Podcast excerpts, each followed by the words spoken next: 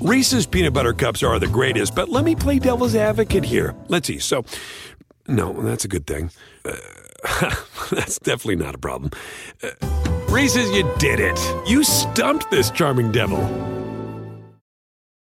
SportsGrid.com. Betting insights and entertainment at your fingertips 24 7 as our team covers the most important topics in sports wagering real time odds, predictive betting models, expert picks, and more. Want the edge? Then get on the grid. SportsGrid.com.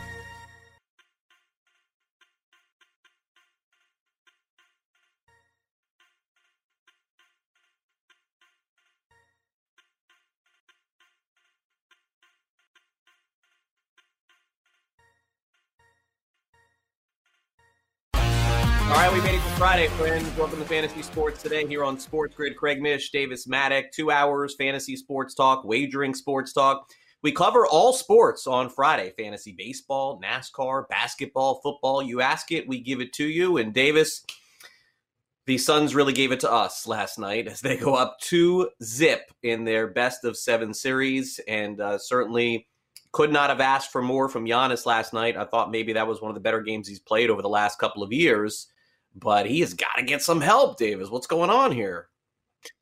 All right, yeah, what a great game for Giannis last night, as Chris mentioned in the uh, in the update. Just a phenomenal, phenomenal performance, but not much from Middleton. Uh, Jrue Holiday, who we heard from yesterday on the show, uh, when I mean Davis, I mean Holiday told us exactly what he was going to do in that soundbite yesterday, and he did. I mean, he took a lot of shots, but they weren't going in. Just not a lot of help for Giannis.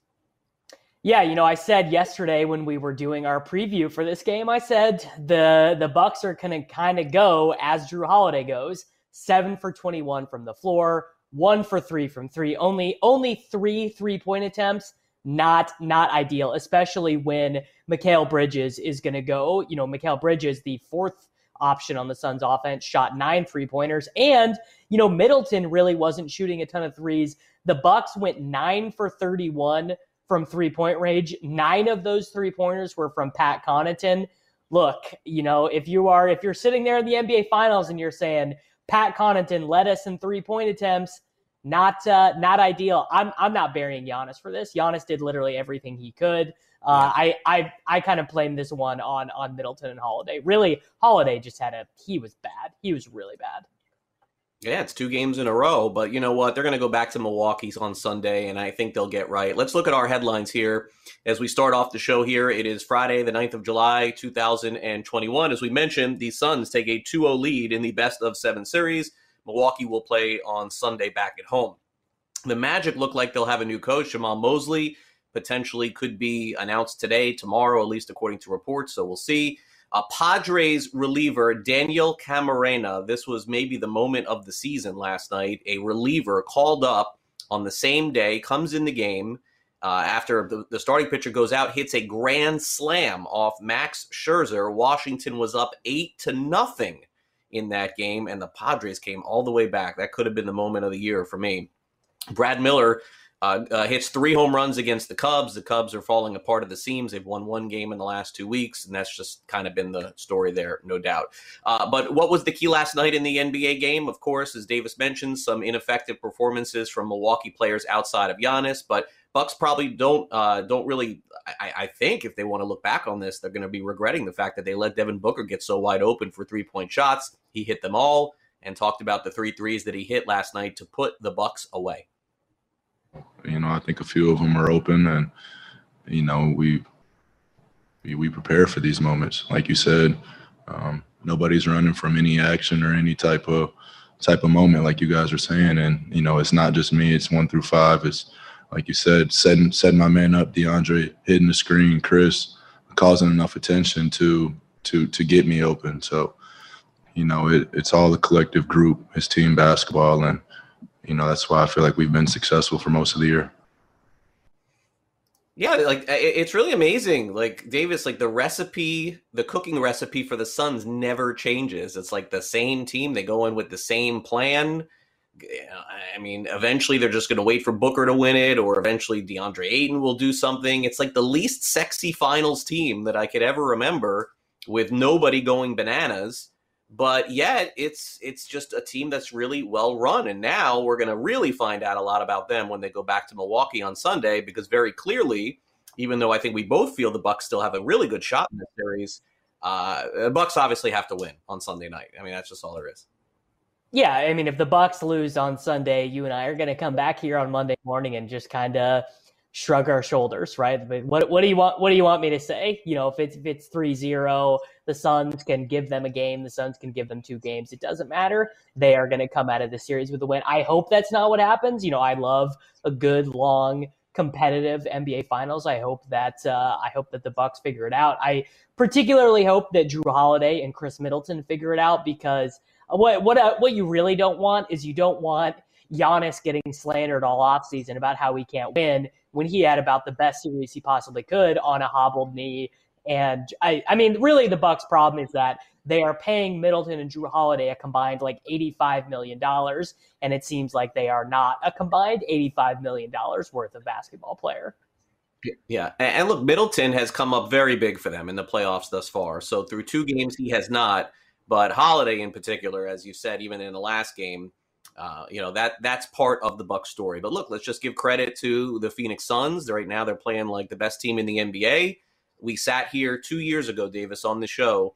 I believe it was me and, and Joe Pisapia, or even Joe Ranieri. I don't remember, but we were just making fun of the Suns. I think they lost like 19 games in a row or something insane. I just can't recall a turnaround this quick. Maybe the Spurs when they lost all those games uh, a while ago and and they had I, I, believe it was David Robinson out for the year. They were like 15 and 50 or 70, whatever it was, and then they came back and they had Duncan and Robinson because Robinson missed the year and they ended up winning the championship. It kind of feels like that. I don't I don't remember a turnaround this quick, but all right, we gotta uh, take a break. We'll dive more into the game from last night as we hear from some of the participants. We'll hear from Chris Paul. We'll also hear from Giannis on his game as well. Stay on the grid. SportsGrid.com. Betting insights and entertainment at your fingertips 24 7 as our team covers the most important topics in sports wagering real time odds, predictive betting models, expert picks, and more. Want the edge? Then get on the grid. SportsGrid.com.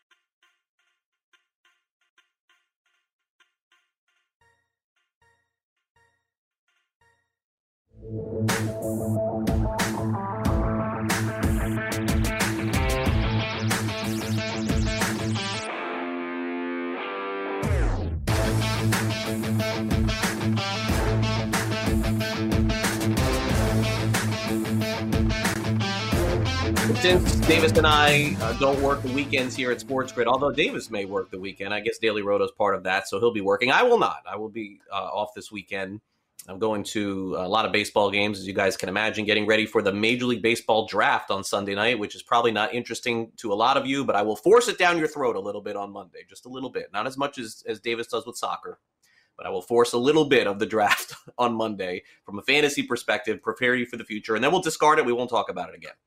But because that is the case, and we're not going to be here, I thought we would talk a little bit about Sunday's NBA game, game three. I know it's still really fresh, but let's at least get it out there. Those of you who listen or watch the show on demand, it may help you for Sunday. So let's take care of that. Uh, before we do that, let's go back to last night. Chris Paul, of course, is chasing down a championship. He is now two games away and was asked if he can sort of feel the momentum and the hugeness of being up two nothing in the series as opposed to some of the younger guys who were there for the first time. Uh, no, I have a pretty good um, I do a pretty good job of staying in the moment. You know, maybe a lot of the guys on our team, this is their first playoff series. You know, they don't know the heartache or the heartbreak. They just out there playing. So for me, um, I know how quick things can change. I know how a possession or a play can change the dynamics of an entire series. So for me, um, I don't get too high, I don't get too low. I just stay stay even keel. wasn't always like that, you know, but I, I know that these um, situations are, you know, don't don't happen every day. Thanks. Have a feeling that will change for Chris Paul if they win the championship, but looks like he is, is staying on the even line for now. Let's take a look at the real line, Davis, as we go into this game on Sunday. No surprise here. There there are going to be some really surprised people to see Milwaukee minus four, but they just have not been paying attention to the Bucks. If that is the case, so they are four point favorites going into Sunday, and the total is two twenty two. And as we know, Phoenix leads the series 2 0. Now, look, you have still two days to get this figured out, what you want to do here, Davis. And let's be transparent. You rode the Bucks the last two games. You're 0 for 2. Are you going to jump off this one by the time Sunday comes? Have you seen anything in the first two games that would sway your opinion and say, you know what, give me the points for uh, for Phoenix going into Sunday? I mean, Phoenix has been really impressive, but if we are going to look at things critically, Khris Middleton has been pretty brutal for two games. Jrue Holiday has been pretty brutal for two games. And the Suns have gotten better than average expected, you know, contributions from their secondary players, right? Mikal Bridges scoring 27 points. Uh, basically, they have just had someone to pick up the slack if things weren't working. Chris Paul has been phenomenal in both games. Devin Booker has been great in both games. I mean, I, and I think these two teams are very evenly matched. But uh, if you remember, this is basically like the spot that the Bucks were in against the Nets. They came back home, they were down 2-0, everyone had written them off. Everyone is saying the Nets are winning the NBA championship. This is over. It's not even close. And the Bucks dug deep and they figured it out. And I feel like I, I think personally, I feel like the market has been a little bit too quick to say you know the bucks just don't have it the bucks aren't going to do it this year like i i i can't help maybe i just maybe i just uh am too high on Giannis maybe that's really the problem but i i just think he is so phenomenal i think they're going to figure it out yeah, I, I, think the line says Milwaukee wins. That's what, what I look at this because I think there'll be a lot of people that are going to rush to take Phoenix in this one. Um, I still am going to stay with Phoenix for the series, but I do think that the Bucks uh, win on Sunday.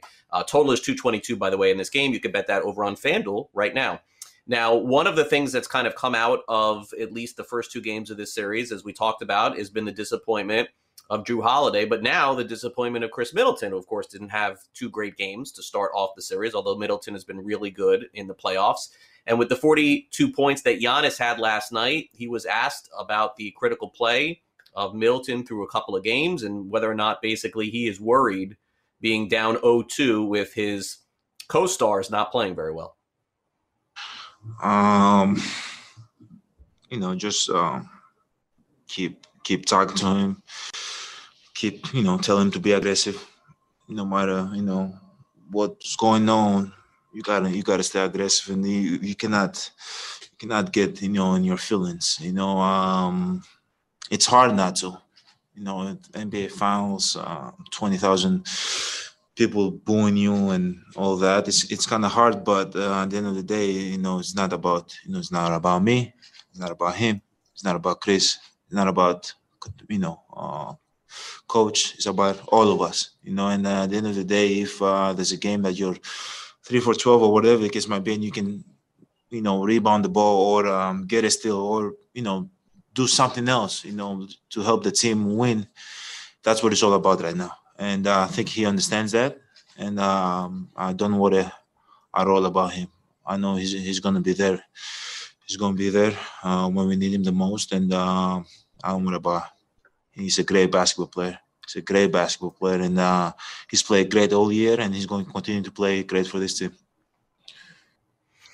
All right, so no waning confidence. You would expect that, of course, from Giannis for sure. But we all know the deal. Uh, in order for the Bucks to win, Giannis should be somewhere between thirty and forty and Holiday and Middleton should be somewhere between 15 and 25. Like that that's where it's going to have to be on on better than 30% shooting. So that's clear. So before we check out on these uh, on on the playoffs here Sunday and as you said it's great for us to have content here for 7 games too. And we're all rooting for the Bucks here to continue this series because next week is the All-Star break, so we need it. Davis, let's get some early leans from you on the Sunday game for FanDuel's uh, sportsbook. What do you got here? So I, I mean that what a, what a quote there from Giannis about his teammate Khris Middleton. I mean, I, I I feel like of all the things that we don't give Giannis enough credit for, his ability of like how fast he learned English and then how eloquently he's able. Like Giannis speaks like multiple languages, and he just gives this great soliloquy on his teammates and how he still believes in his teammates. And English is like his fourth language. Like what? Just what an impressive human being Giannis is. That I I always love to see that side of uh, professional athletes. But uh, I was looking ahead at some of the bets that have been posted by the FanDuel Sportsbook for game three. And one of the first ones that really leapt out at me is Middleton to be the highest point scorer in game three at five to one. We have already seen multiple times, you know, basically Middleton pick the rest of the Milwaukee Bucks up by their scruff and drag them across the finish line to wins in these games. Certainly, he is not going to be shy about getting shots off, right? Like we know Middleton absolutely loves to shoot, not uh, definitely not uh, going to be trigger shy just because he shot 20%. Then the other one was I think that they are going to start playing Brook Lopez a little bit more. We saw that he went to 28 minutes from 22 minutes from game one to game three. So that meant that he got 10 shots up, only scored eight points because, you know, he look, guys are going to miss shots, especially when your team is losing. But I think that this line looks a little bit low at 11 and a half, probably should be like 12 or 12 and a half. And then this Devin Booker line seems very bizarre. Like he is really getting up three point shots. He is shooting double digit three pointers uh, per game in this series. And his makes is over under two and a half, and and the over is even money. That I mean, that one that that feels like the best one that's available. Yeah, I mean, look, he had three in the fourth quarter yesterday, so that's exactly the first thing that I was thinking. I mean, look, Middleton is a nice little long shot. I mean, not really. I mean, five to one, it's certainly possible. There's a couple of guys ahead of him, but I definitely think that there's a chance of that. But either way, uh, even though Davis and I are off, make sure you tune into In Game Live on Sunday, and we have great weekend programming that's going to carry you through all of the baseball games, of course, all of the basketball. Uh, next week, regardless, on Monday we will recap game four or uh, game three of the NBA Finals. But as we've talked about here on the show before, starting on Monday, so that is the 10th, 11th, the 12th, uh, the second hour of our fantasy sports show here on Fantasy Sports Today, we're going to be pivoting over to a lot of fantasy football discussion. Now, we'll keep doing baseball for you guys here. And as you know, it's very important for me to help you out in your fantasy baseball leagues throughout the season. I'm not going to ignore that. But we are going to do a lot more football content starting Monday and as soon as the NBA finals are over. So just make sure you know that. Any questions or comments, hit me up on Twitter at Craig Mish. We'll go through it. Coming up next, afternoon baseball in Chicago. Can they win a game? Probably not.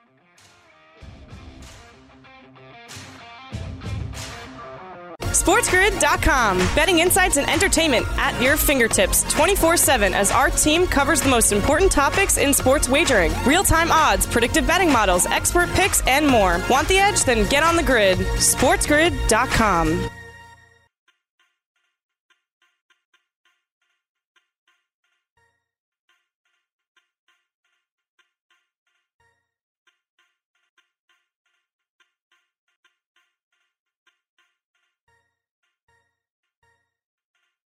We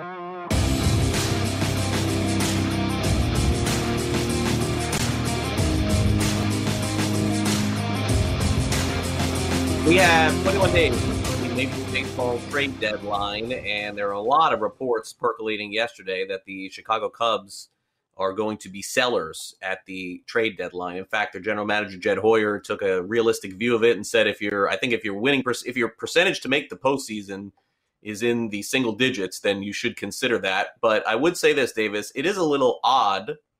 Um, it is a little odd that they did this. So I would say that once they mention it, then you kind of know that it's going to happen. I don't know what the benefit is to that, but regardless, that's what was said yesterday. Uh, you know, on the flip side, I'm not saying that like Miami is doing it the right way, saying that they're still in it, being basically down eight games in the East and 12 in the wild card. But maybe through the media when you do it it signals teams to call more. It kind of tells me they're not getting calls. I don't know. I can't figure it out. But anyway that's what i'm here to do is break that down and i couldn't even do it for you. Bad job. Okay here's what we can do a little bit better. We can bet against the cubs today. Cardinals are plus 138 cubs somehow are minus 164 cardinals have been honestly i hate to say it because i know i have a lot of cardinals fans watching a disaster. It has not been good for them at all. But the cubs have been a bigger disaster. So wade leblanc oof Wade LeBlanc, left-handed starter, been around forever. He's not going to strike out a lot of guys, but neither is Kyle Hendricks. I think I'm just going to take St. Louis today out of spite. I can't take the Cubs anymore. I mean, there's no way, there's no way I'm logging on to do this show today and going to say anything positive about Wade LeBlanc. Wade LeBlanc, 36 years old, he has not had a sub 5 ERA since 2018. That was in 27 starts, 32 appearances. For his career, he's a four and a half ERA. He has a strikeout rate for his career of 17%. Like I'm not doing this. I, I will I will tell you this. Craig, we can bet the over on the total for this game. I will I will uh, I will let that happen, but I there's no way I'm logging on here and I'm saying, "You know what? Let's just go ahead and bet it all on Wade LeBlanc as the underdog. We can we can say that we don't like both of these starting pitchers because it's true. Both of us do not like these starting pitchers, and uh, we can just you know move on. Uh, we can move on with our day as uh, as over betters for this early afternoon game in Wrigley. Yeah, I, want no part of this game except for it'll kill time for me after doing Marlins interviews in the afternoon. Got it. I mean, they're they're. Um, this is the first day that I'll be on the field today, uh, speaking to Don Mattingly in person. Uh, that that just arrived this week. They're allowing that to happen, but then there's like this two hour window where I just have nothing to do. I'm listening to podcasts, sitting in the press box. It's no fun. I'll get to watch the Cubs and Cardinals at least. Okay, that's that's not interesting for you guys. Here is what's interesting: Tampa Bay and Toronto. The Jays uh, basically are just clubbing the you know what out of the ball every game, but they're in Tropicana Field today, so that's going to change. This is the pitcher's park for sure. Uh, Tampa Bay also called up Vidal Bruján. He looks really good alongside Wander Franco, shortstop, second base. Brandon Lowe has been hot too. We know the Rays are pretty good. We know Shane McClanahan is pretty good.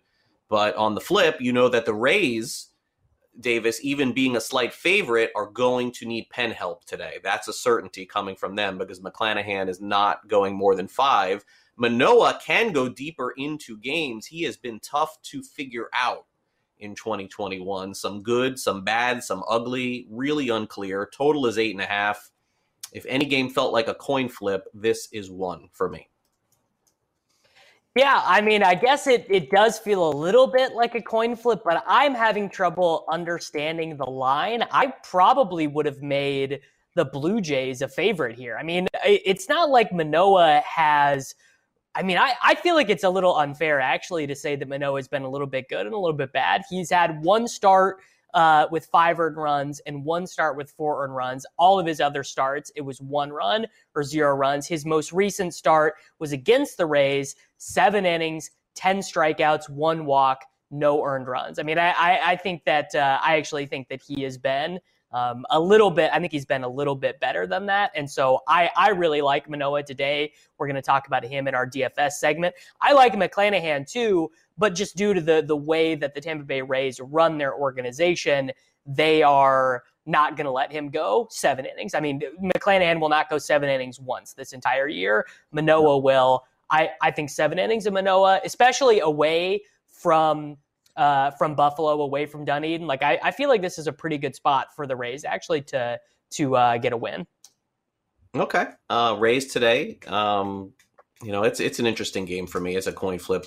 Uh, okay, uh, you know, I, today would be the case. I mean, look, Houston takes on the Yankees today, and basically, Davis, the way that it works for the Astros is their first, second, third, and fourth starter. You pretty much back and then you get to Jake Odorizzi, and it becomes a problem. it's like he's the only one that you're just like, oh, not so sure.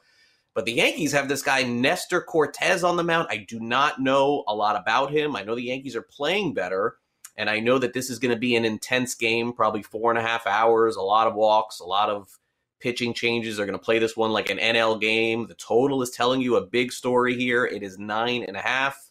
So look, Houston is definitely the better team between these two, but Davis Odorizzi has just not had a good year. So if Cortes throws like five innings of two run ball, Yankees probably win. Yeah, I'm looking at Nestor Cortes's uh, FanGraphs right now, and I cannot figure. I can't figure out this guy at all. First of all, he's only 26, but he has been playing rookie ball since 2013. He was in the Yankees minor league organization but then made his debut with Baltimore, then went back to New York, then was a member oh. of Seattle, then now is back with New York again. Like what a what a bizarre career this guy has had um, in terms of like what we expect him to be as a pitcher. Uh, Steamer has him as like a really high strikeout, but a low, uh, but a high walk guy. You know, a guy who's going to give up a ton of home runs. So ba- really, I would kind of view him as like an opener in this game. He probably will go four innings. He'll probably get through the order twice. I would imagine is is kind of the plan here. I am uh, I am a guy who does back Jake Odorizzi to to a certain extent. So Odorizzi can generate a lot of strikeouts, but what's his big problem? He cannot go through the order three times. Just you cannot do it. Once he gets into that order for the third time, guys start viewing his pitches like like uh you know beach balls. They they just start slapping them out of there. So and I don't know like I don't know. I mean the Astros bullpen. I assume it's all right given how fantastic they've been this year. So I I think probably I am uh I'm I'm gonna side with the Astros as the slight favorite here. Yeah, and that's interesting with Cortes. He must have been a Rule Five. It sounds like where he got taken in the Rule Five yes, draft. that's got to be it. Yeah, and got sent back to his team a couple times. That does happen in baseball. Uh, I do want to mention one more time, Davis. I know that you saw this, and so did I. This this relief pitcher on the Padres hitting the grand slam yesterday in what I think is the best moment of the season. Uh, Max Scherzer loads the bases, and the Padres because they had to remove their starting pitcher. Was it Yu Darvish? It may have been Yu Darvish. They had to remove yes. their starting pitcher. Uh, they they basically needed this guy Cam uh, Camarena who comes up. The way that this works in baseball is that when the bullpen is thin, Davis, they make a move, and usually a guy like Camarena is up for a day, and then they send him back down because they just want to protect the starting pitcher just in case. You don't expect that that uh, that Darvish is going to get blown up, but they got to make sure they have someone. So this guy comes in, they're down eight nothing. What is the assumption? This guy is going to get blown up too. All he's in is in a losing effort. They call him up, and Davis, this guy right. hits a grand slam off Max Scherzer, and then the Padres come back and win that game. I, I mean, it feels like San Diego is having a magical year. And it feels like with the way that the Dodgers have just basically lost three out of four to Miami, lost Clayton Kershaw, who knows what's going on with Trevor Bauer if we'll see him again. I think there's an opportunity betting wise, and even honestly, just as a fan looking at it and saying both San Diego and San Francisco should be pushing the, the pedal at this point. The Dodgers are showing a little weakness. I mean, I think that I think that is a, a fairly reasonable opinion, uh, and I got to, I got a little bit of information here for us on Daniel Camarena. Went back and looked at uh, his minor league statistics to see, you know, what you know, did he do anything as a as a batter?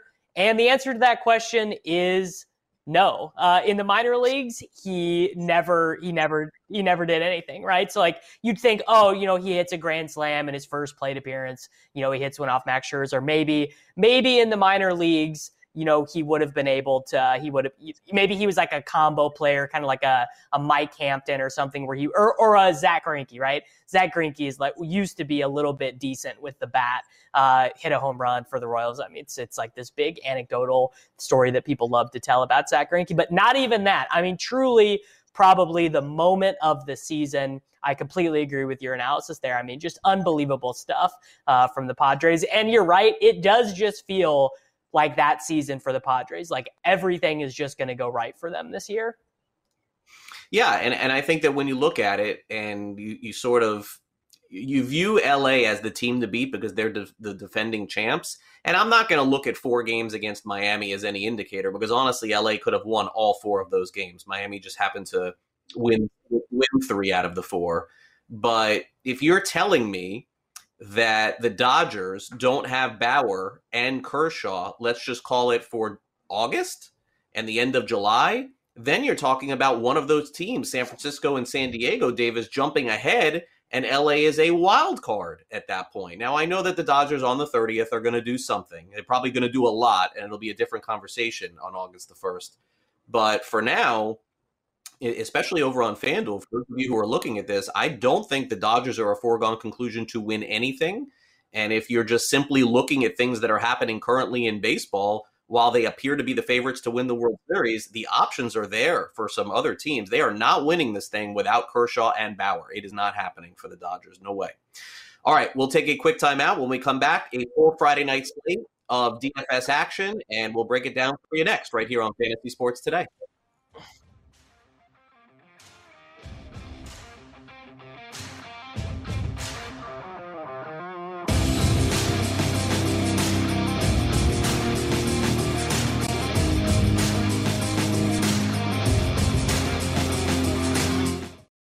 SportsGrid.com. Betting insights and entertainment at your fingertips 24 7 as our team covers the most important topics in sports wagering real time odds, predictive betting models, expert picks, and more. Want the edge? Then get on the grid. SportsGrid.com.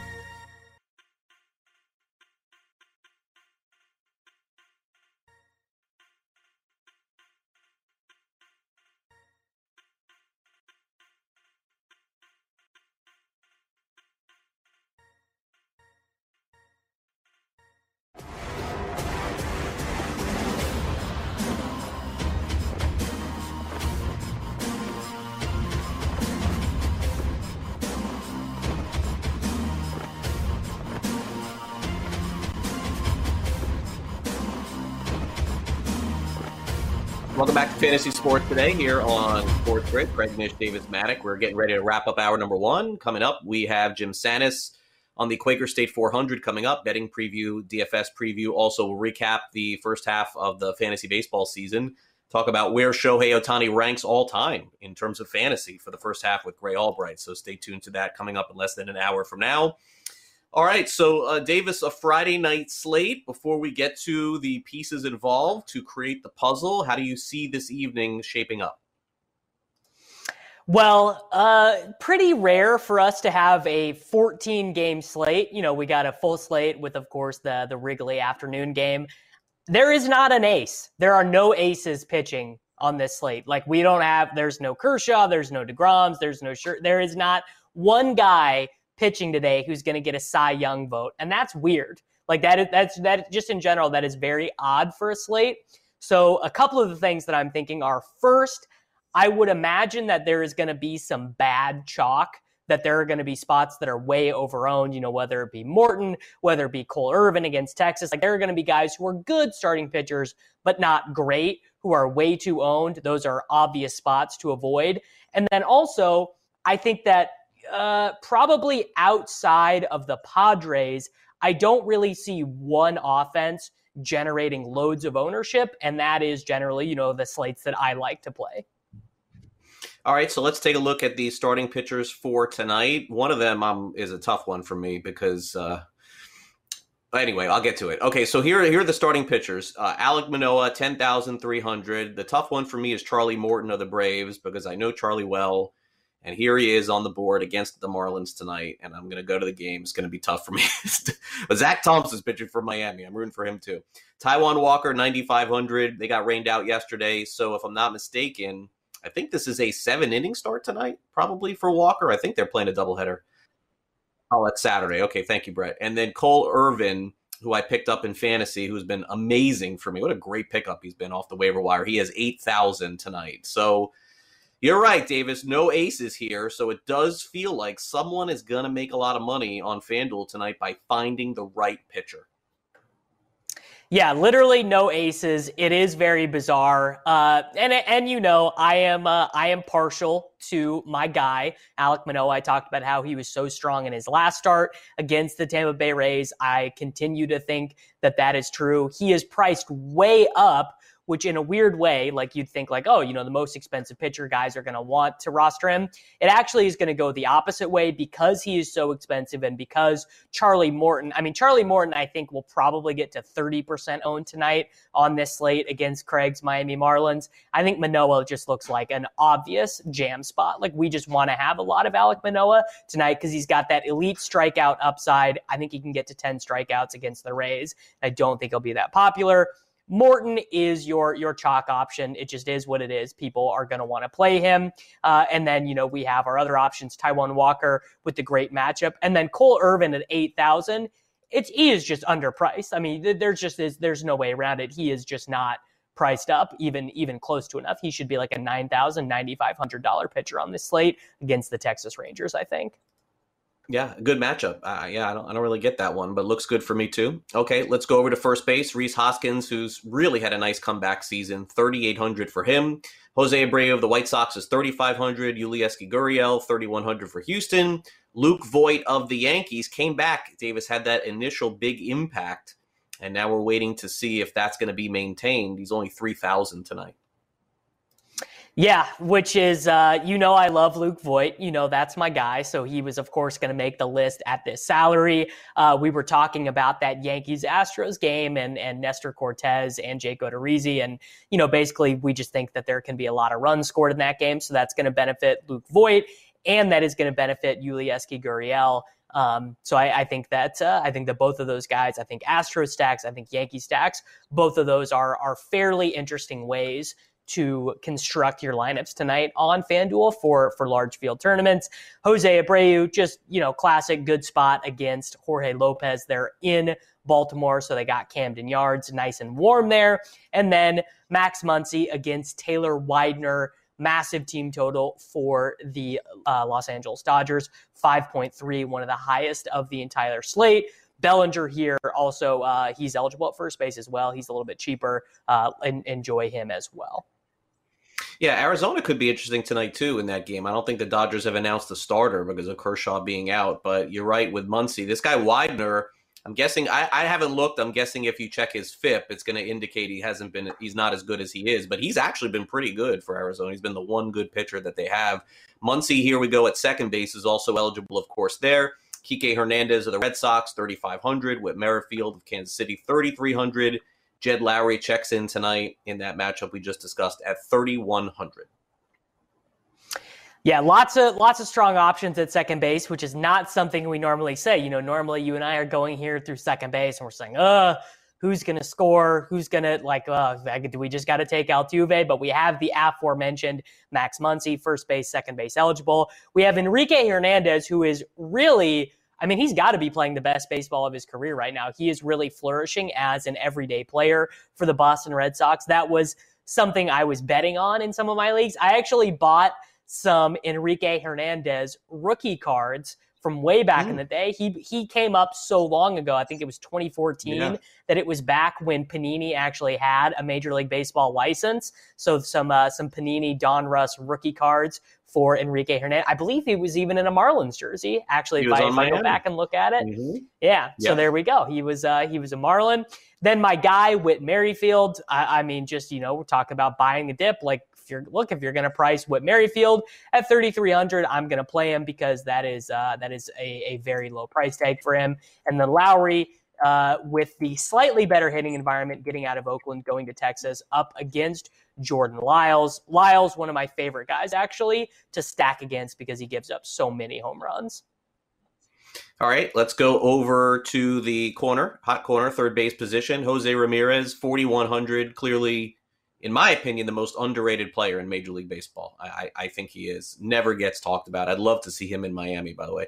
Matt Chapman, 3,500. Jean Segura, 3,100. Ty France, back on the map, 2,700 tonight.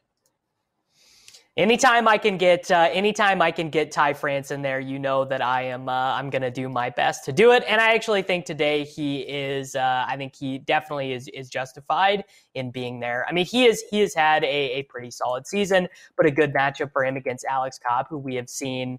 Uh, he look, he gets the strikeouts, but he gets blasted out of every game because he gives up so many home runs.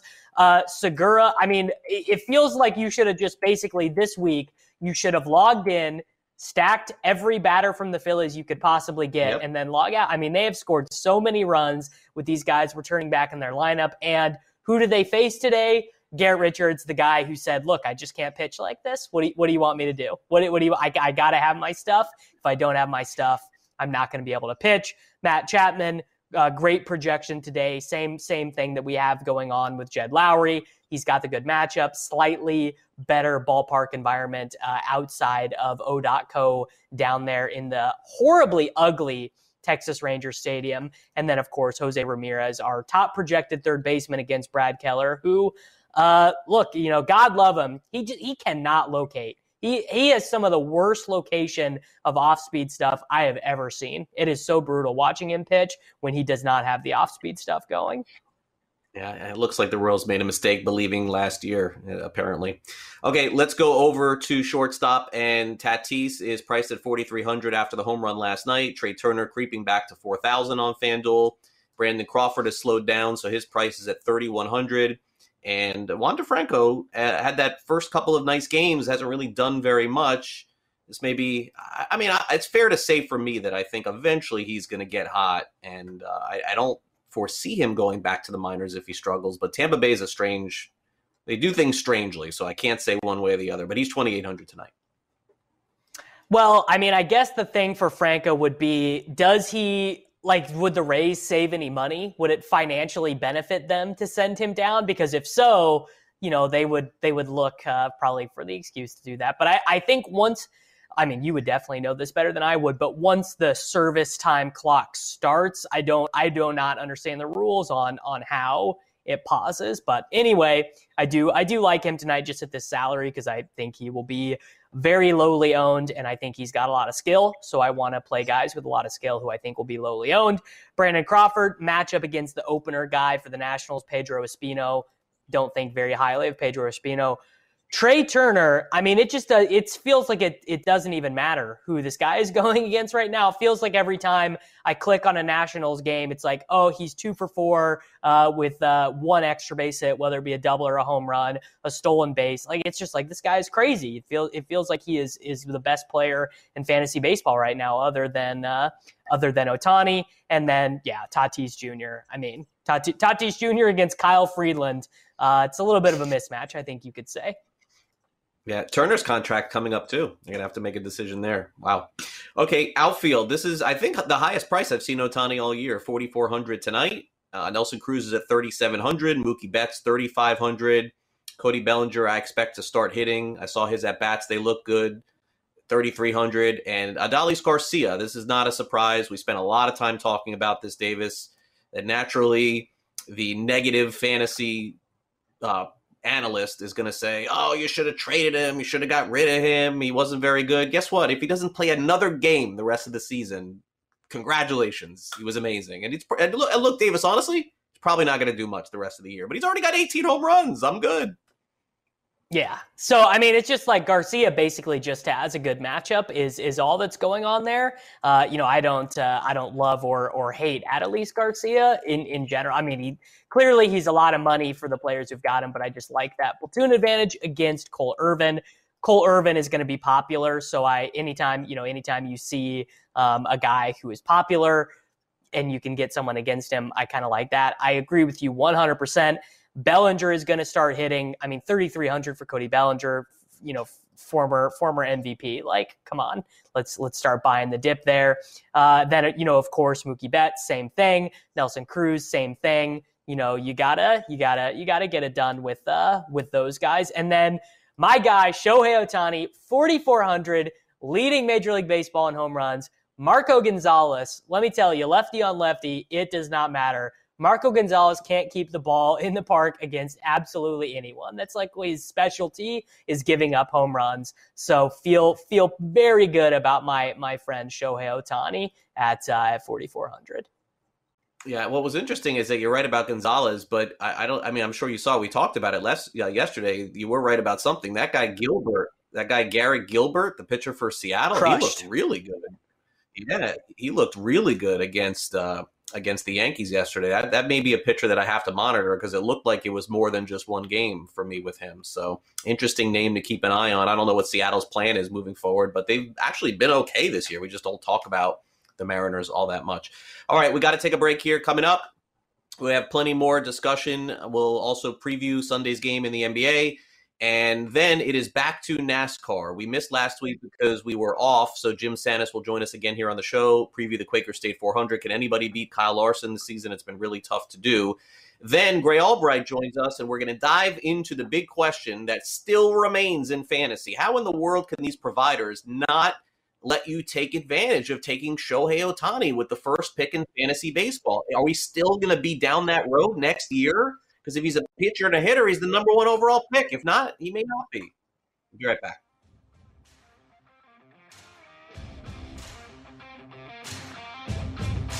SportsGrid.com. Betting insights and entertainment at your fingertips 24 7 as our team covers the most important topics in sports wagering real time odds, predictive betting models, expert picks, and more. Want the edge? Then get on the grid. SportsGrid.com.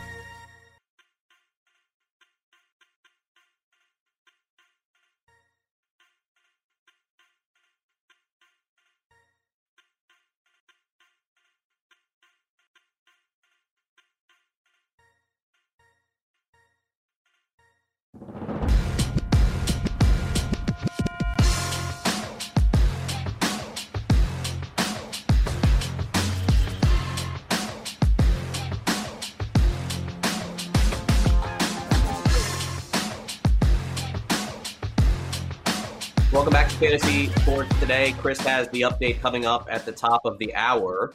And we could not let Davis get out of here without giving us his opinion on the big Euro Cup final coming up this weekend. And Davis, I guess the question is Does Italy have enough to get it done? What do you think happens this weekend? Is there any good betting option that you, you see out there heading into Sunday? I gotta say, I, I think of all the storylines that there could have been for, for the European uh, Championship, I this is maybe the best. England makes the final, and they make the final against you know another traditional superpower, great footballing country, right? You know, Italy, France, Spain, Germany, one of these teams. I mean, they they beat Germany in on the way in, but I mean, I I am very excited. What's interesting is I I really love a lot of the players who play for England, but I, I just really do not like their manager. I don't like the way uh, his team has has been set up. So I will I will probably go into Sunday betting on England and rooting for England, but I, am almost doing it uh, a little bit in in spite of myself. But I, I think that England at plus 160 to win in regulation is decent, and uh, you know I don't uh, I don't hate. Uh, them to win, you know, just to win in penalties either. What what time is this game Sunday? Any idea? This Any game clue? would be uh, it would be three o'clock your time, three o'clock Eastern time on Sunday. Uh, okay. So that's like that's good TV. You're not gonna have to stay up too late.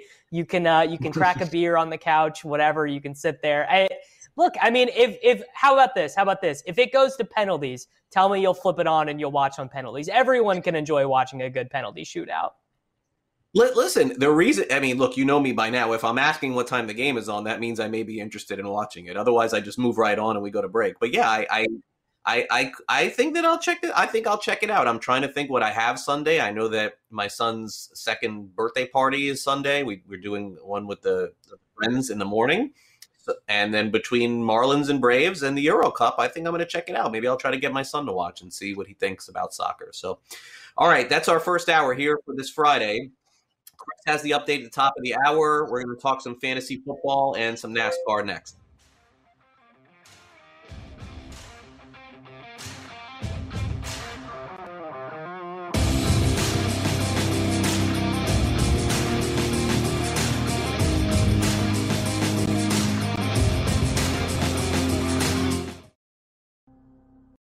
Reese's peanut butter cups are the greatest, but let me play devil's advocate here. Let's see. So, no, that's a good thing. Uh, that's definitely not a problem. Uh, Reese's, you did it. You stumped this charming devil.